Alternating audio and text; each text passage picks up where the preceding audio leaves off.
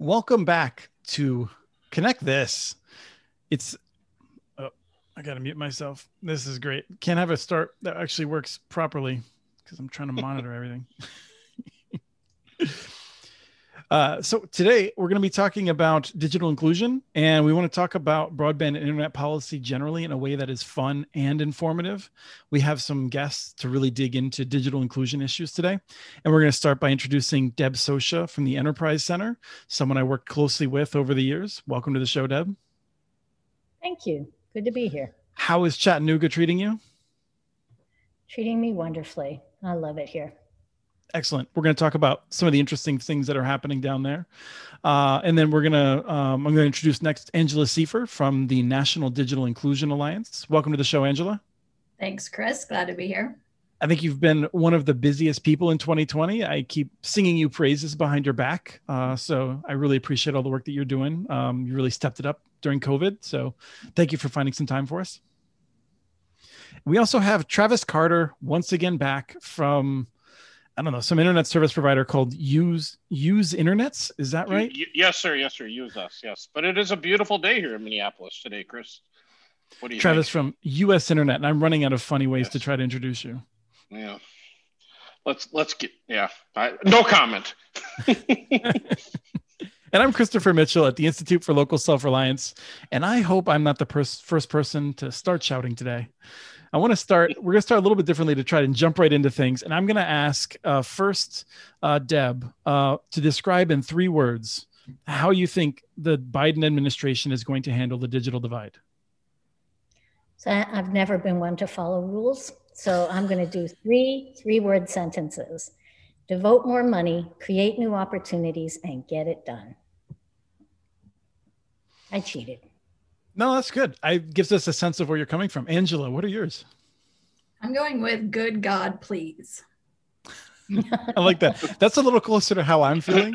Travis, where are you at? Uh, will they do something? Yeah, yeah, that's good. That's sort of that sums up kind of where I am too. yeah, I'm gonna I'm gonna yeah. let it pass. yeah, yeah. if Deb can break the rules, Travis can break. Yeah, thank you, thank you. Yes, uh, and yes. To, to, be clear, I mean, usually I try to give people a few days notice. I threw that threw this at you a couple hours ago, so um, you know, mine basically came down to not holding breath because I was just gonna drop a word. um, I'm very concerned. I mean, I, I have high hopes. I, I, know that Democrats have have uh, have um, suggested that they are very ambitious about this um, in in legislation that they have passed this year when they were reasonably certain the Senate would not do anything with it, and so I am very curious to see where they go with it next time. Um, you know, Angela, I feel like I want to start with you because I know you. Uh, first of all, brilliant timing. The uh, the Digital Equity Act was before we knew about COVID nineteen um, was something that you were working on and really was at the right time to have that prep work. Tell us just a little bit about it and maybe what you're hearing in terms of enthusiasm for those sorts of things. Yeah, absolutely. So, Digital Equity Act is uh, the easiest way to think of it is the different buckets of money that it has. So, a bucket for the digital equity tr- plans that need that the states need to have, so to help the states do that which can we all just take a moment and be like, well, if the states had had plans before COVID hit, this would have all looked a lot different. yes. But okay, they didn't. So the need for the plans is really clear now as they are all struggling with it. And many of them are doing things right now, which is really astounding.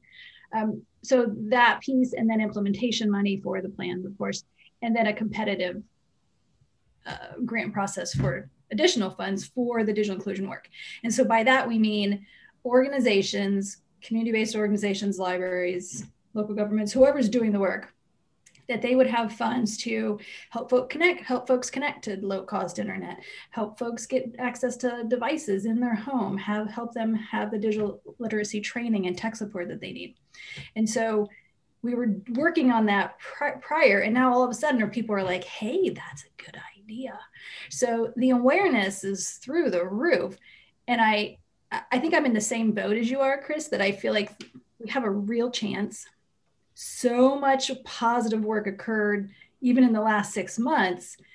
Okay, it didn't go anywhere, but still, hmm. people made serious effort in the last six months, right? Like policymakers understand it in ways they do not did not understand it previously. Well, Chicago did something. I mean, like, so there's some Local things that governments happened. did something. Federal government didn't do anything. Local governments are some of them are just really astoundingly creative using their CARES Act money. Like, look what happens when people have some money to create solutions. Mhm. They do. So one of the things that I feel like I've observed, and and let me just throw this out for Travis and Deb to jump into as well, whoever's fastest. Um, you know, I feel like I I watched people for a few years trying to come up with reasons that weren't related to price as to why people weren't using the internet. And a lot of us were just digging up the research and the fact that every conversation we had with people who are working with those populations suggested that price had a lot to do with it. And we kept making that point over and over again. And then I feel like a lot of people sort of took that too far and came to the conclusion. And I would say that I even may have been a little bit on, I may have been mistaken myself, let me just say, in thinking the changing the price would do more than it will. And I think a lot of people are expecting lowering the price will significantly bring people online. And I'm afraid that's probably not going to happen. Yeah, it fixes part of the issue, right? The affordability to me is the number one reason that we're having problems getting folks online. But if you are, say, in your 70s and you've never used technology before, you need to understand why that's valuable to you and how it can change your quality of life. So there really does need to be some training as well. Um, but I, I hesitate to ever use those other reasons because people tend to say it's not money, but it's money. You know what I mean? Like I'm really careful about that because for years people have really harped on it's because they don't know how to use the internet. And and there is some of that, but really the cost is huge. Can we also note the difference in that having an affordable market rate is one thing, and then having a subsidized rate is something different. So when we talk about affordability, we need to be talking about both of those things, and we can't mix them together. I think in the past it's been kind of mixed together, and they're two separate issues. Yes, which gets into one of my issues, which is reforming the market structure, uh, but also there's no market structure that's going to deliver at ten dollars a month. I don't think. That's At least it's unlikely.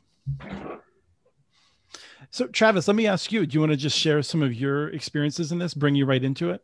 Sure, sure. So as you and I have talked over the years, you know, we this started out for us about 14 years ago. Uh, at that time, it was called the digital divide, and it has evolved into different words uh, today. And Chris and I have often talked about price, price, price being the the hurdle to get people online. And so when the um, when the pandemic hit here and the local government here in Minneapolis started to have a real need, you know, what we did is we said, all right, let's start really looking at this seriously of what we can do to help. And so to eliminate price as one of the topics, we said we would give up to 35,000 internet accounts away for free uh, for the entire school year for students to get online. And what happened is, is the next issue percolated right to the top, and that issue was the lack of access to meaningful technology. We, there was not enough laptops or computers in the pipeline or even a thought process to get them. So, as much as we'd always focused on price, when we eliminated price, a new issue, which I guess I would even say is more complex, percolated right to the top. So, if we can't give people good quality technology to utilize, even if you give away the internet for free, it's fairly meaningless. Right. And I, I'd argue that's still related to price, right? Uh, because somebody doesn't have a good piece of technology to use the internet, it's usually because they don't have the dollars to purchase that. Right, Fair poverty. Enough, fair, fair, Right. fair enough. Fair enough. Yep. So, so we partnered with a, a group called P- PCs for People, where they recycle corporate technology, and that actually was a really good model. Just at, but dropping thirty-five thousand units in their lap was fairly impractical. They did not have access to that type of um, equipment. And Angel, let me let me ask you to jump in, but I want to come back to this then, Travis. Go ahead, Angel. You look like you want to jump in. Yeah, just that the looking at the gaps. So the gap in the technology seems challenging to Travis because he understands the broadband piece of it. Other folks are like, oh, we can deal with the device part of it. We don't know how to figure out the broadband piece of it, right? Because mm-hmm. they're not Travis. So each everybody views challenges differently. Uh, Cleveland Foundation was looking at what they're doing asset mapping, looking at what Cleveland had, and what they didn't have was cheap devices. So they filled that gap by bringing PCs for People, same organization, to Cleveland. Okay. Mm-hmm. So, so I think it, and I totally agree with Deb that the poverty piece is the piece we have to take into account because that's the what are the barriers? And if the barrier is poverty then there's also probably an under education component. So then that's the digital literacy. And so that person's the bigger pieces of their lives the technology is just the one piece of it. So i want to i want to come back and i i agree with all of that angela. Um one of the things that that I took away, first of all, people from St. Paul save the world every day. PCs for people coming out of St. Paul, very close to my house. Um, but the one of the things I took away, Travis, in our discussions is that it felt to me like you were like, I want to do this thing. I can do the internet connectivity piece, and and the and you were having this conversation at least around uh, local leaders of the city of Minneapolis, and they were kind of like, okay, well, we want to do nothing and there's like a coordination role, which which which Angela, you were just describing regarding the Cleveland Foundation. PCs for People is ready to like jump in and do this other part. And it seems like what's missing in Minneapolis is someone to figure out how to fill in those gaps and to get those other pieces done because not every city has an ISP willing to say we'll give you 30,000 you know um, uh, configurations in apartment buildings um, but it, I, you know, my, my, I, we just had a meeting in St. Paul, Minnesota, talking about how to deal with the lack of good internet access and connectivity, digital literacy on the east side. And people are asking, what's the situation in Minneapolis? And I was like, they have all the opportunity in the world, and the city just won't do anything about it. The city just wants to yell at people and try to make it out like other people need to step up and solve this. And so, Travis, am I overselling that? Um, it, it was a little disheartening to see and and I again I don't really interact with government entities very often, but it was it was it was disheartening to see that they had a they had a piece of the puzzle, and it would have been nice if they could have run with their piece. And I think they were really relying heavily on us in the private sector to solve this problem. And I was happy to help where we could. You know, I I think Angela's spot on that we have one piece of it, but I don't I don't have the ability to set policies or I don't have the ability to go to the the large corporations here and ask them to donate technology. I don't have any of those abilities. I just have my one little slice of the pie. I shouldn't sit here and badmouth Minneapolis and say, "Don't you agree, Travis?" Enjoy those meetings next week.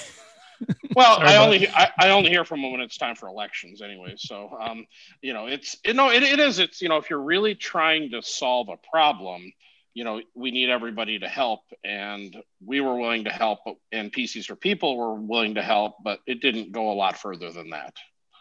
Can, there was I, a lot of, yep, go ahead. Yep. And so I live in Columbus, Ohio, and I relay this story often. Um, since there was nothing happening in Columbus it was really on the embarrassing side, right? So like I knew I was going the great work in Chattanooga and I knew the great work in Kansas City, but like I knew all these great things going on. Like I can't do local and national at the same time. I just don't have enough bandwidth. So I would just complain. like going on in Columbus. COVID hits, they are this community is knocking it out of the park. Like it is really incredibly exciting. The city is engaged, the foundation is engaged, the public library executive director leads these really intense meetings, which we were doing weekly. And the city is now using their fiber as backhaul for some community networks, not citywide. Few four neighborhoods, they've chosen four neighborhoods using CARES Act money to jumpstart it and they're looking at sustainability. They're being very careful. Like they're not just jumping in. And that's just one piece of all the stuff that's going on. Right. Like, and, and it's, and now folks are starting to talk about who can keep it going. Some of the discussion is around the planning entity. We have a regional planning entity. Are they the right ones?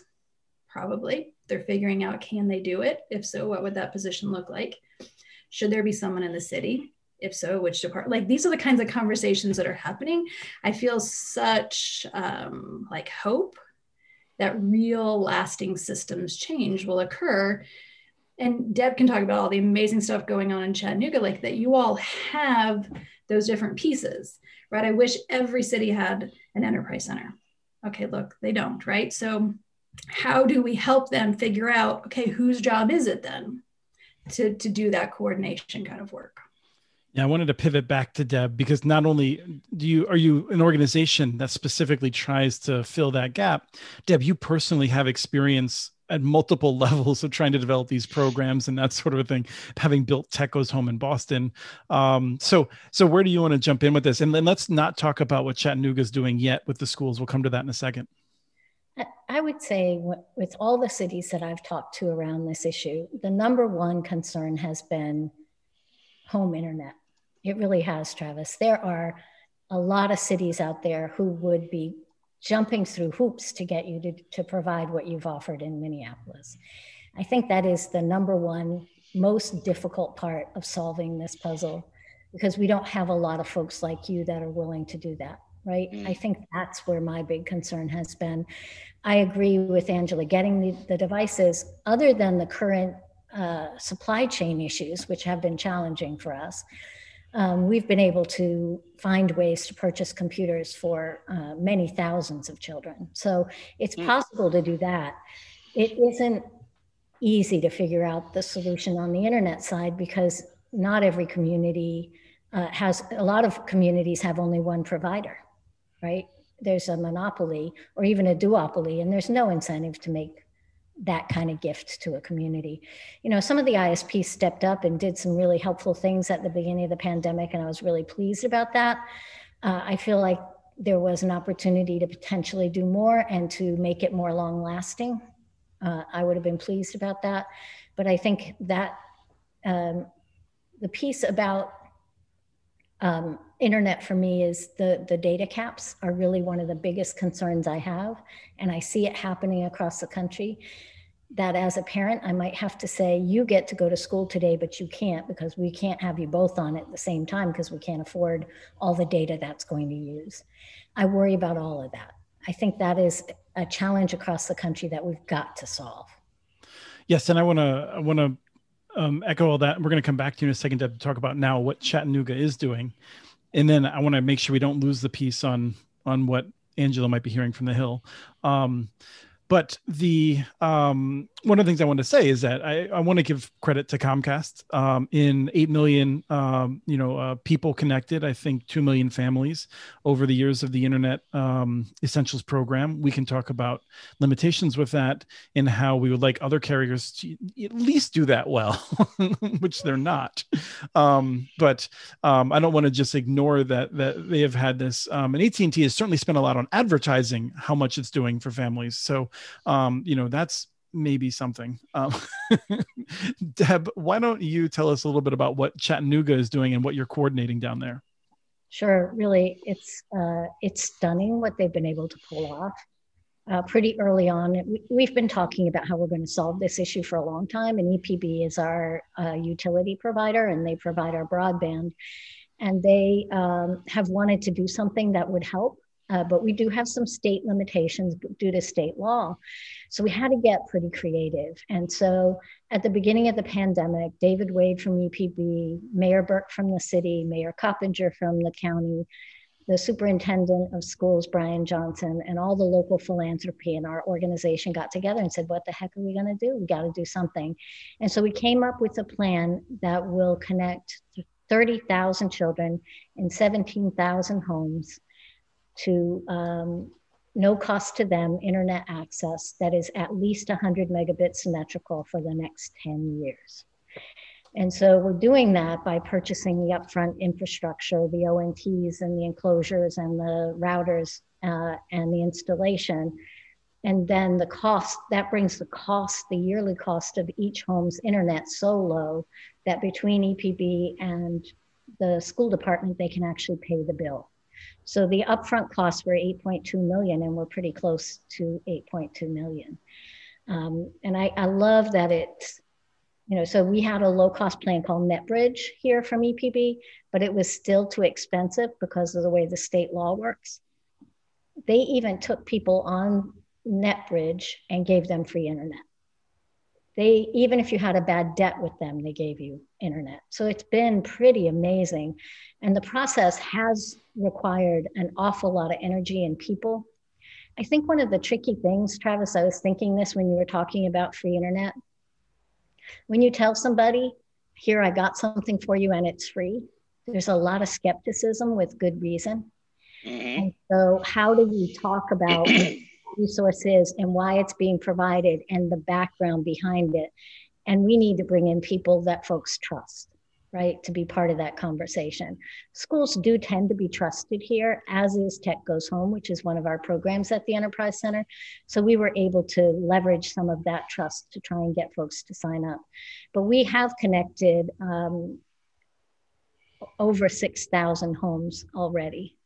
Uh, and that's you know over 10,000 children uh, now online that weren't online. And so, and we cobbled together the money from city, the county, uh, EPB, the schools, local philanthropy has been amazing. And we did get a CARES Act grant for 1.66 million. And we're using the vast majority of that to help pay for the cost. So it's been pretty powerful, and it, and the results are amazing. It's just no, Deb. Can you just tell us quickly though? It seems to me, and I know I don't want to ask you to divulge all your funding to the extent that you can't, but it seems like a lot of it has come from different pots of government and some of it from private philanthropy. Is that accurate? That's accurate. So, you know, the Tennessee Cares dollars that we got the amount is 1.5 million that we're giving to this project. Local philanthropy donated a million. Blue Cross Blue Shield Foundation of Tennessee donated a million. We got 1.5 million from the district, I mean, from the city, 1.5 from Hamilton County. So there were a lot of city dollars invested.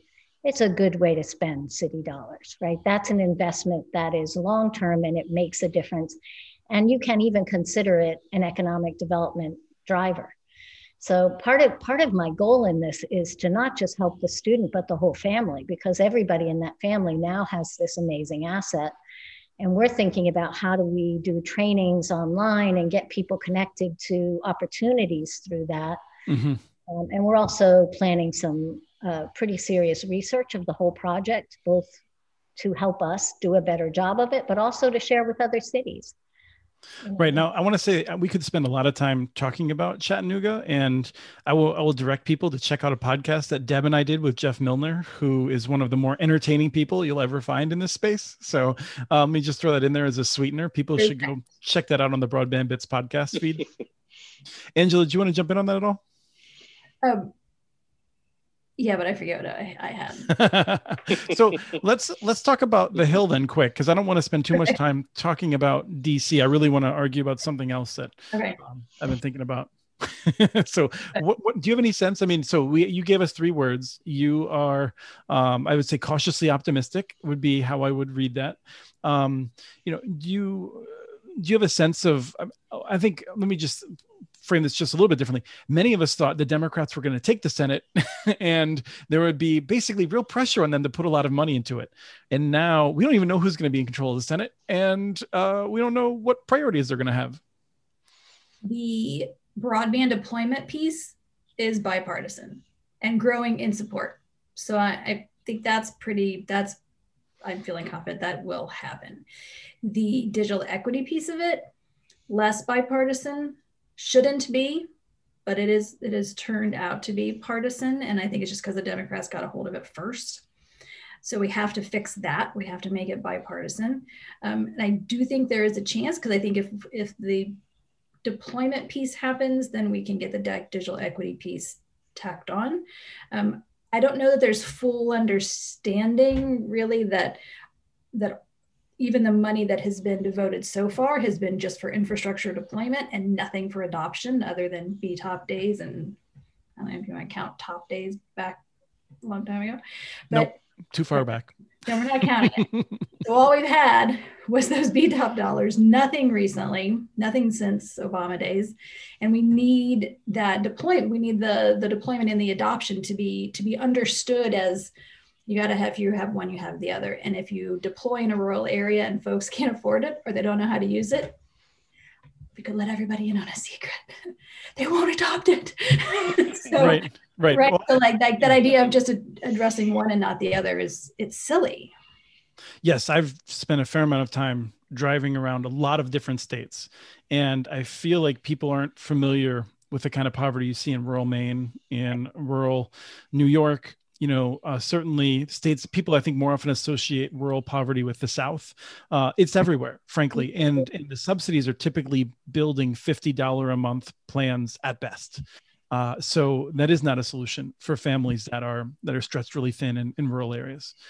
Um, now, I'm trying to think. There's so many different places I want to go. Well, since I have all of us here, but I think the one I really want to jump into is is a question about what what redlining means because this has come up recently with some well-intentioned efforts um, that I don't know if any of them have been public yet, but some discussions behind the scenes as to how one would use policy to force certain providers to serve everyone to stop what's been called redlining.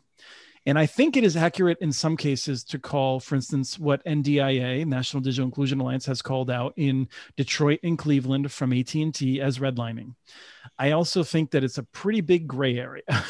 so I would say that 18 is on the other side of that. But um, let me just ask, maybe we can go around really quickly. Um, what is redlining in, in 2020, 2021? Redlining is, is when so so there's digital redlining and then there's just redlining right so mm-hmm. digital redlining uh, technologies that aren't in certain areas because those areas are poor and or people of color so we know that this happens that at&t has done this in particular cities it's not hard to map. We will if, if anybody wants to do it we will just show you how. It's it's all been documented. You can do it yourself. But the grayer part i think is verizon skipping whole cities. Uh, that's harder to mm-hmm. they, right? Like that i think that's the gray that you're that you that you get to chris yeah. Well, that, in, that term can lead to confusion. Yeah. The reason I have an issue with the term is that it's like there was a time when AT&T was required to serve everyone. And then the federal government said, eh, you don't really have to serve everyone. But some of the states still had certain requirements under certain circumstances in which they had to serve everyone. And the state of Ohio said to AT&T, nope, we are affirmatively telling you you do not have to serve everyone. And AT&T said, great, we're just going to serve the people that we think and, and let's just be clear i don't think at&t actually knows how to maximize their profit. I have very little like faith in the capacity of at&t to make the correct decision but at&t is investing in the places in which its executive team thinks they will maximize their profit. It is about maximizing profit and i for us to change policies for us to create solutions we have to recognize realities and are we going to force for profit companies that are not regulated? Can we make, can we get them to be regulated? And this is where I disagree. And do we want to? Like, do we want to? Right. And I disagree with some of my colleagues about going like full on regulating. I, there's some middle ground where we make lots of space for lots of new entrants to the field. And we do have some regulation because in some places, and I don't know that you're going to get any new new new entrants, right? Well, I'm hoping Deb, you'll be super pro regulation because we could use that voice right now. I'd be pro anything that would get folks connected. I don't think we have time to wait. And I, and I would say, you know, even when I was in Boston, uh, Verizon came in, made a deal with the city, we'll connect everyone, and they walked away after they'd connected the wealthy parts of town, right? So when that happens, it you recognize the value of those agreements right? There really mm-hmm. isn't one. And i i get frustrated because it creates a circumstance where there's an internet for poor people an internet for rich people and they're often paying the same thing but they have a totally different level of service. And it's just not acceptable. It's just not acceptable. We yep. wouldn't allow that to happen for any other infrastructure that is necessary for survival. And i'd argue forever that this is necessary um, especially with all our kids home. So, why would we do that in this circumstance? Why would we make it possible for homes to have no internet connection or the only access to internet is so expensive it's not useful? Now, I just want to uh, bring Travis in, but first, um, you teed up, Deb. Angela, you did a paper on this. What was the name of that paper? The specifically the pricing and how people pay Oh, the same amount for different amounts. Yeah, tier flattening. tier that flattening. Do a Google places- search on that. Yeah, so in places where the infrastructure is upgraded for certain neighborhoods and not other neighborhoods, everybody pays the same amount. It, it, it- like there's variations in it if you really want to get up into the higher speeds, but at the base speeds, it's all in that sixty to eighty dollar range. Right. Now, one of the other issues I have with some of this discussion is people act as though for profit corporations, companies act similarly. And I would say the big national ones are just fundamentally different in ways that are irrelevant. And so um, you know, um, I've had this conversation recently with someone from another larger, small ISP, kind of like Travis on steroids. Um, and, and they were kind of like saying, look, if you're going to try and force me to, build everywhere at once i'm not even sure how i would do that i mean i you know travis you can give us a little sense of what it's like you know you just i don't even know if you're going to build anywhere last year you just got off the call with your bank and you don't look super happy so uh, Well, I mean, you know, I can only I can only talk to Minneapolis. So, you know, again, my Mhm. my my scope is relatively small. So so keep that in mind with my comments. But I found interesting the definition of red line here in Minneapolis is those that don't have the service yet. And what I mean by that is as we grow throughout the years and we do our we do our little building block, we go from neighborhood to neighborhood to neighborhood. And um, there's this really this conversation and we've gotten blasted in the in the paper about how we are redlining and then 4 years later when we get to that neighborhood just through the logistics of construction we it never gets recanted okay? Now we we don't have access to federal funds. We don't have access to state funds. We don't have access to city funds. So i have to get all of my debt through the private sector.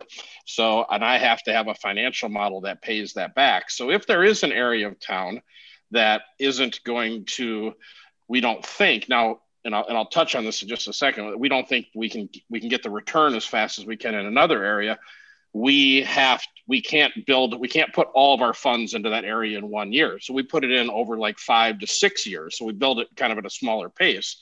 But there's a big misnomer here about the areas of that everyone always calls the wealthy neighborhoods. Quite frankly they're the worst neighborhoods to bring new service to.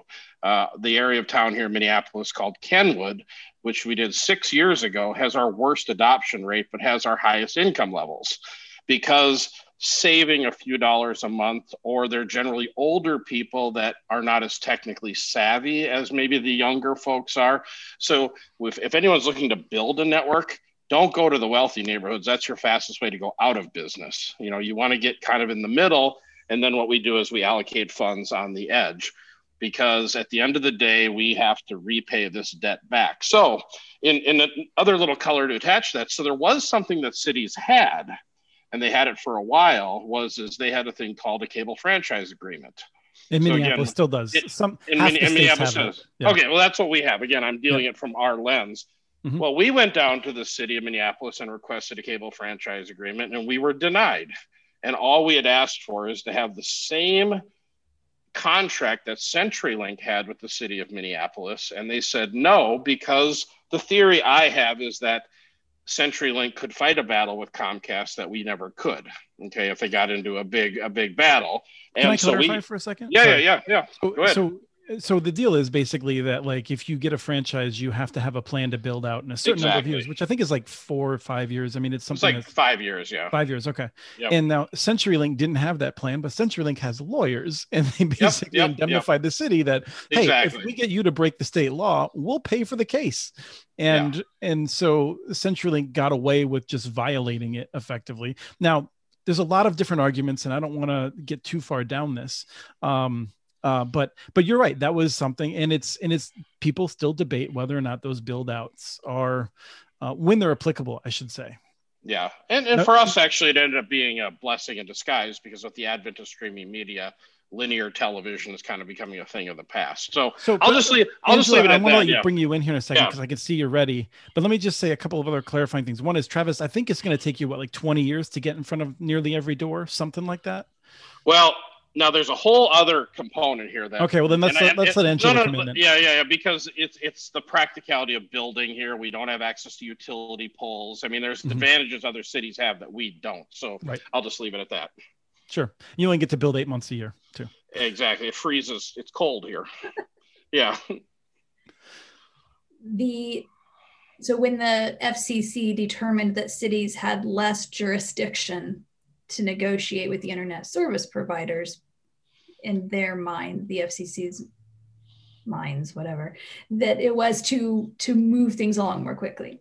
And when they did that, there was an article out of uh, Texas Public Radio, and they had interviewed a local government there who said that they were just about to implement where they were going to have lower pole attachment rates in the less affluent neighborhoods and higher rates in the more affluent neighborhoods. So they were finding ways to address some of what Travis is bringing up, right? Like, how do we make it more appealing to be in the areas where it may have been determined to have a lower or a slower rate of return? Mhm. And now that's That's right. And government can do that. Now, as as Deb and I found out and learning a lot about pole attachments working together at Next Century Cities, um, the the issue is is that the pole owners also have ways of sort of throwing in problems that make it um, the city's charge on the on the right of way may not be the determining characteristic of whether you can get on the poles or not. Deb, If I could say, it's interesting because the rules applied to cities, to municipalities, but they didn't apply to anybody else. And there are plenty of cities that don't own, own their poles, right? But it only applied to cities. And I, you know, that there's some great frustration with that. I have to say, after all the years, Chris, we spent talking about pole attachments, I cannot look at a pole the same again. I'm identifying every piece on that pole. Um, but I, I think it still it does the I think you were probably talking about San Jose, Angela.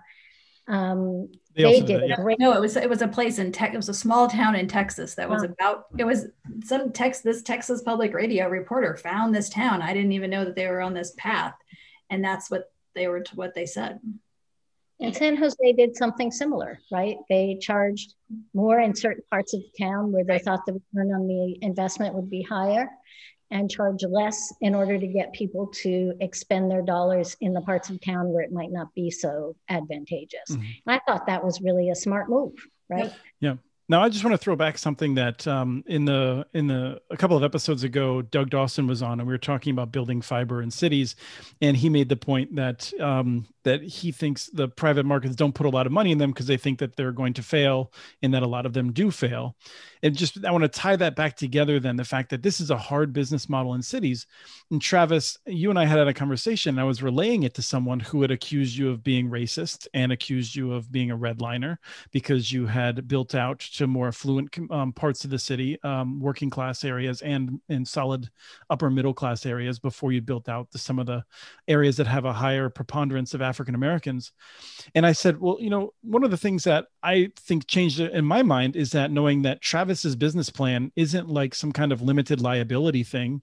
It's actually his house. Like, like it's not just a matter of like Travis is like business goes south and oh boo hoo, he has a million dollars to return to retire on. Like this is a these small ISPs. It's a really big deal to get this money, and people don't understand that that you have liability and that if your business plan fails, you're in big trouble. Oh, it's ninety percent of the exercise uh, in trying to do this. You know, you don't you don't get a lot of help in cities. Um, again, using our our example here, this is why you don't see a lot of this going on in major major metropolitan areas. I, my career goal is to be the first NFL city that's one hundred percent covered by fiber. Um, we're about fifty percent there now, but it takes a lot of cash. It takes a lot of time we don't we can't get on a pole so we have to dig everything underground it freezes like an ice cube here for half the year so there's a lot of logistical problems and one thing i thought might be interesting to talk to you, chris is is like in our fiber network we're in front of thousands of public housing facilities we have zero of them cabled Yeah, no, this is, and I, I tried to break into the Yeah. Minneapolis public housing, and we have a former staffer who is a legislative aide in the city, and it was just Yeah. like whether it's them or the park board. I gotta say, like, I think local government often gets an unfair reputation, but there are some people in local government that really live up to that low reputation. Angela, oh, it, it's terrible Can, but the federal possibilities, right, in that particular example, where are the feds in this, right? Why are the feds not paying Travis to roll that out to those to those those housing authorities? Does that seem like an obvious one that they should be covering? Well, the challenge the challenge for us is: do you allocate money to try to navigate the gauntlet of government, or do you allocate money to build fiber and hook customers up? And because we have a limited amount of resources every year, we just it's just not honestly it's just not even worth the battle.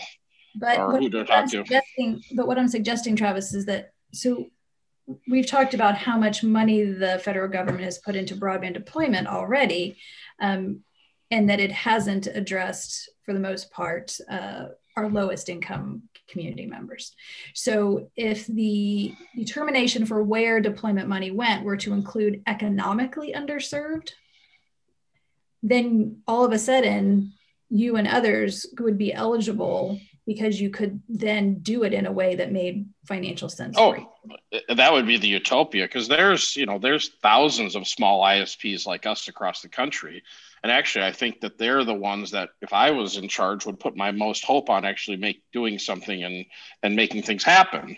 Um, you know, Chattanooga is a small ISP in the scheme of things, um, but trying to understand how to how to the gauntlet you have to run through and who's the champion that can make that happen.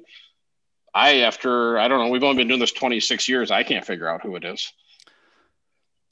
One of the things that I think we're hoping for is that the FCC will reform Lifeline in ways that will incent entire buildings um, in similar ways that um, school districts uh, do with the public lunch program and, and just sort of try to simplify it, get rid of the red tape and try to make it easier to get a reimbursement for entire buildings. Um, but we have a question that I want to ask, which you know again i feel like it's it's a really interesting question which is sort of where does all of the stuff we're talking about how does how do the opportunity zones and the cra and sort of these different because of a failure of government policy we have all these other things eh, which are also government policies tinkering around the edges.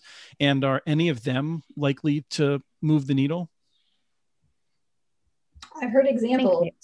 You, I've, I've heard examples. So there's a small ISP in Chicago that NDIA talks to, as you know, you talk to Travis, there's I talk to James, hmm. right? There's those who give us our information to help us understand, and they are working in the projects and opportunity zones. Um, and with CRA, NDIA, one of our successes was to get the Office of the Comptroller of the Currency to add examples in to their CRA rules that include digital equity. So if you are doing financial literacy, well, it includes digital literacy, of course. How can you do financial literacy if you don't know how to use your device? Because we want all our financial literacy, their banking to be done online. So we got some of that added in. So I think that's the tweaking around the edges. It's an existing policy. Let's do it. Mm-hmm. And some of the ideas that are coming up now about how do we get at the subsidy is the same kind of idea. What are existing pots of money? I think one of the obvious ones is Medicare and Medicaid. Might it lower their costs if they had more of their patients online and knew how to use the tools?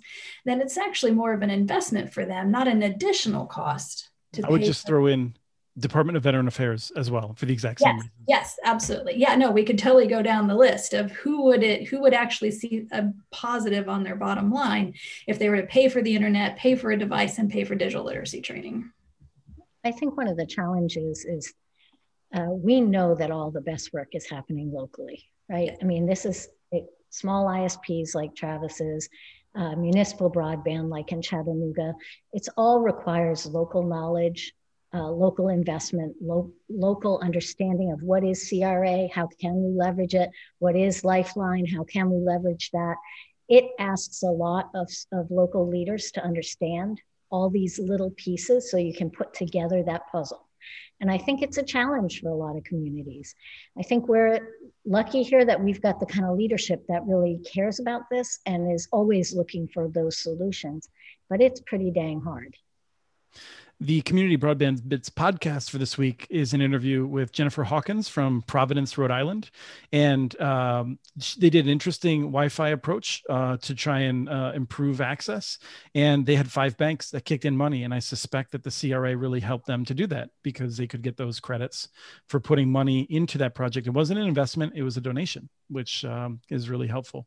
That's awesome. Now, Travis, you've talked about opportunity zones. I I like to talk about opportunity zones as often just a way to get money to rich people because opportunity zones is a history of corruption and fraud.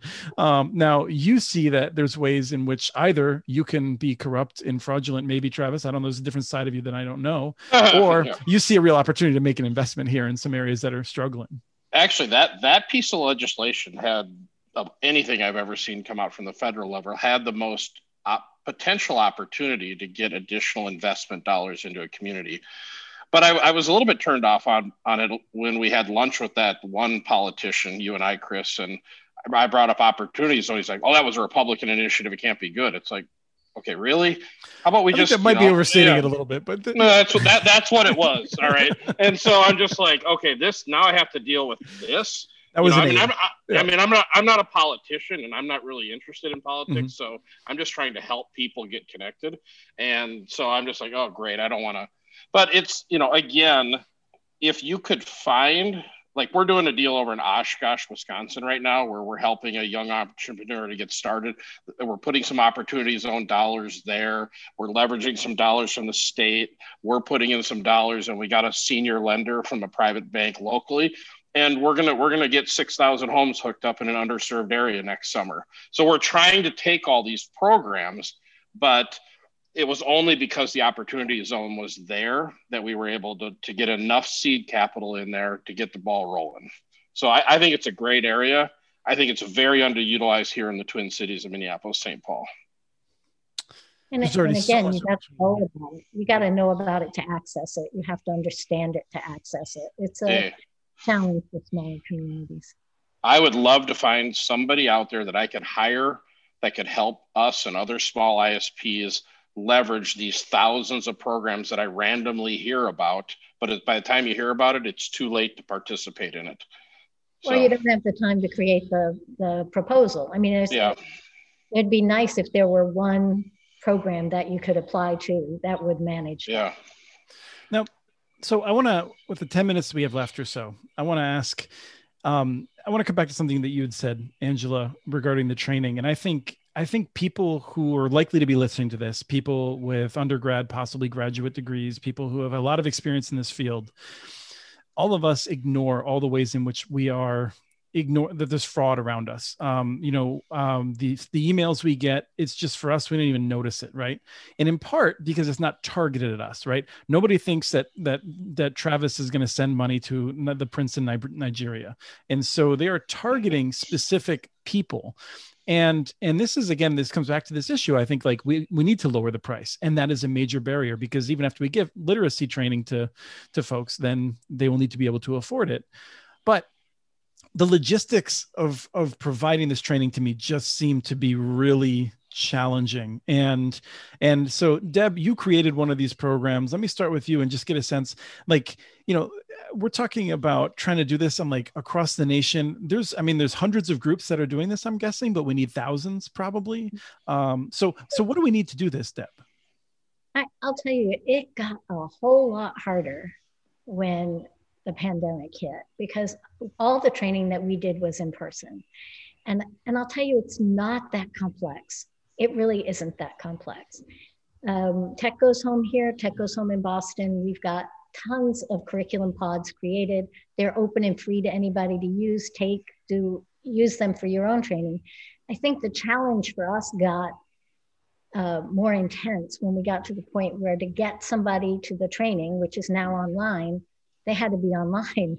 But how do you train somebody to be online when you can't? So it was kind of a, a real dilemma for us. And so what we did is we uh, we have a couple of different things. Sometimes it's a one-on-one, sometimes it's a phone call, sometimes it's you know FaceTime. A lot of folks have phones and they can do FaceTime. Um, sometimes it's a small group, but we're getting folks online and then providing the training remotely, um, which changes the game but there are a couple of things that I think are really important in digital equity work. And one is that whoever does the training needs to be somebody that people trust. And that's why we do a train the trainer model and we work with schools and churches and libraries and community organizations, and they provide the training. Second, it should be in the neighborhood where a person lives. And third, it should be somebody that's going to be there after the training's over so they can go back and work with that person again. But if the curriculum is fully created and you can do a train the trainer model, it's not that difficult. I think the trick, uh, you know, you talked about fraud. That is a really nuanced area. Uh, and so we we actually do train on on how to recognize something that just don't open it. If you're not expecting it, don't open it, right? Helping people understand that challenge. But I, I think you know we've we've come up with a model that's working right now. Our classes are full to overflowing we have more requests than we've got seats. Great. Angela, how do we do this? Same question. Uh, you need money. You need a lot of money. It's a it's a it's adult education. How would you spread that money out? They fund. How would you get it into the right hands? Because one of the things I'm afraid of is that when there's a lot of money, you have a lot of oh. people who are just good yeah. at getting the money. We are seeing that right now, actually not that there's a lot of money, but there's more philanthropy money than before for digital equity. And all of a sudden, poof, folks are all of a sudden available to do the work. Like, where were you when there, wasn't money? Right? There's definitely that is already happening right now. Um, I think the trick is what Deb said in that trusted piece. They should have to prove that they already have relationships in with the communities that they want to serve. Um, and that means they're already running programs of some other kind. And they're going to add this program, not that it's a brand new program. I mean, it's a brand new organization, maybe in some places, but in those places where it's a brand new organization, it's more that the whole community is saying this is necessary. I have a lot of conversations with folks who mean well, probably, and see dollar signs. And I try to figure out it's almost impossible really to figure out like which side is heavier the mean well the dollar signs. I don't know. You just try to guide people to do the right thing. And and travis one of the things i'm curious about is how low you think you can get your price if you don't have to be the first line of of of help desk for people that are new to learning this sort of literacy. Yeah so so we figured out the kind of the cost of capital is about ten dollars a month. Okay, so what we're doing, and we've been working with PCs for People on it, is let's try to get ten bucks to cover just the cost of installing the Ethernet jack and running the fiber to the building and, and those type of things. If they will do the tech support, customer service, billing, you know, simple things like billing, like a lot of people, you know, they pay with cash. So you have to have the have the ability to collect cash Right, Travis, um, just to be clear, your workflow yeah. is mostly credit cards, I'm guessing, right?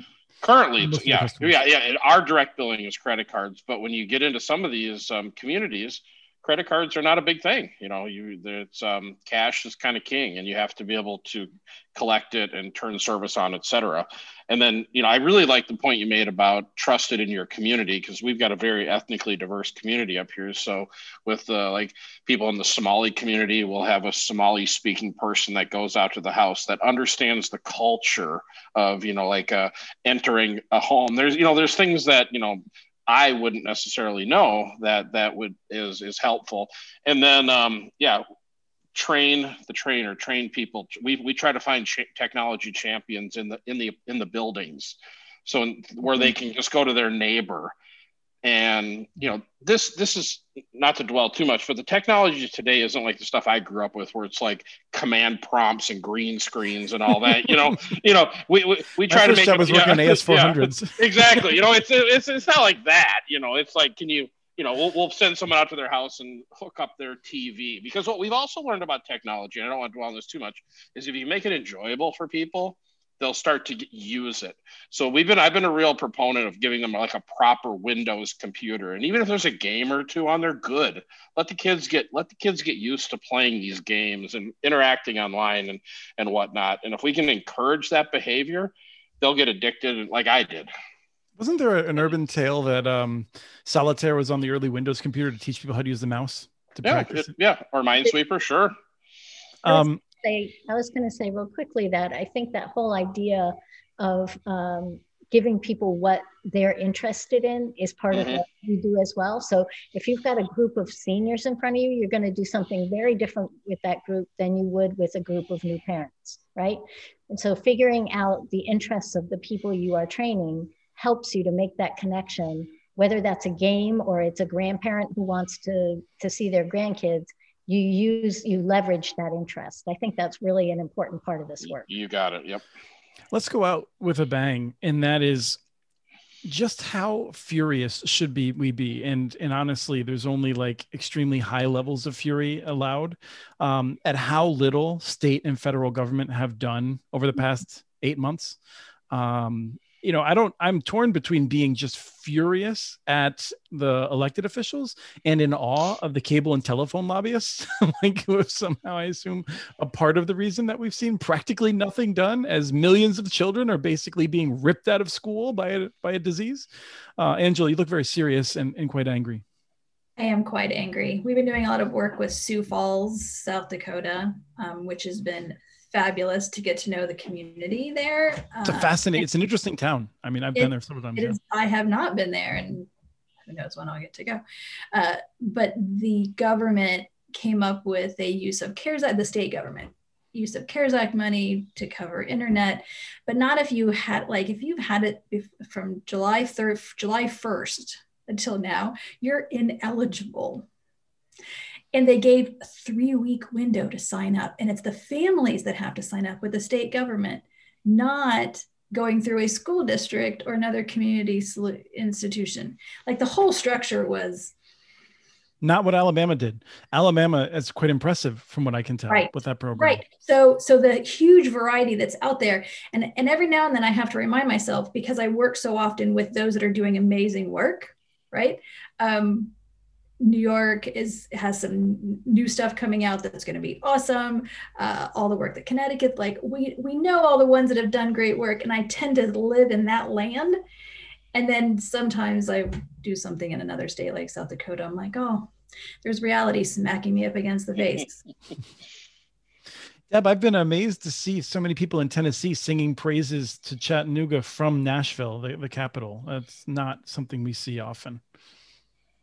No, I, I think Chattanooga uh, was early in this game and has really used this opportunity to create new opportunities for the city. I mean, it goes well beyond the provision of broadband and but their research and you know microgrids and all that work and we we do have a state broadband office and they're really lovely folks they don't have a ton of money to share and there are rules about that money but i'm glad that we have them because they've been helpful to us but we still do have some limitations here in, in Tennessee that I wish would be removed from the books. It is frustrating to me that the very people we've all said are solving the problem, which is local folks, are the very people not given the empowerment to do the job. No, but tell me what you think about the federal level, Deb, um, because you've tracked this. You lived in DC for a while, and and yeah, I just you know it's, it's amazing to me. I mean, the CARES Act it the language was so bad for broadband deployers. I mean, as Travis notes, he's not even eligible for any broadband programs effectively.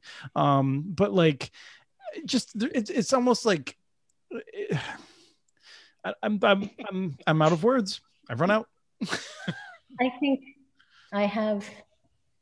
I am despondent is probably the right way to say it. I just don't see the federal government solving this problem anytime soon. And part of it is what you talked about, Travis. Did the R's put it forward? Did the D's put it forward? And you talked about, Angela, it's got to be bipartisan. It mm-hmm. doesn't go anywhere without that. How much energy do we have to put in to get some small little slice of something back? And it's frustrating. I felt like I banged my head against the wall when I was in DC all the time. I am happy to call out anyone, even people that I really like on this stuff I do want to make clear it's not a pox on both of their houses equally. I think the Senate is totally um, deserves the lion's share of the responsibility here, which is run by Republicans right now. Um, and and so I am frustrated that we haven't seen more. And I'm not going to sit here and say it's 100% one side's fault, but like we can argue about whether it's 65 or 85. it's definitely leaning in one direction. we just made it all partisan. And it's just, I mean, when you live in a community that doesn't have broadband, it's not partisan, right? I don't care if you are conservative or progressive, you need broadband. And so uh, that's what was hard for me. And there were mm-hmm. times when I set up meetings with uh, senators, and after I walked out, I watched a representative of a li- large ISP walk in. Right, I know that they were there to counter whatever I said, and and that was frustrating. It's just really been hard. So, any closing comments? I do have hope. It's probably because we do see all the stuff that's going on on the ground. My story is about Columbus, right? Like that. The NDIA listserv. I mean, honestly, it, it's it, the yeah. way people just dove in, and we had so you had so much more interaction, and and, yeah. and and and a lot of those programs are still being designed. I think there's a. I agree. I think that's a good way oh, to. I, I think you have to do like like for us, do what you can do, fight the fights you can win. That's right. So you know, and and and enjoy the success where you can because this cares act thing you speak of what is it and, and i think just empowering those local solutions is really the deal right that's where the action's going to be and okay. that's where i have hope yeah. that's the only place i feel really hopeful at this point i do think the pandemic has elevated this conversation to a point that it has changed it and i'm appreciative of the fact that we now can have this conversation and everybody can agree that our children need access if they're sent home from school, right? Uh, that has been helpful locally, uh, and I'm sure it's been helpful across the country to, to spur people to action, but I don't see much happening at the state and federal level. Thank you, Deb. Thank you, Angela. Travis, you were okay per usual. Thank I, you, Chris. I, I really appreciate uh, this. I, you know, frankly, I, I've, i I, like that uh, since Travis and I can't go out to get our, our wings right now. Um, at least we have a chance to talk to different folks and, and, um, and other people can give him ideas rather than him being stuck with just the ones I throw at him. So, um, I really Thank appreciate you. the three of you coming on because I think this is a good call, and I, I hope that a lot of people are going to check it out. It's a great conversation. Thank you. Thank you. Thank you. Thanks.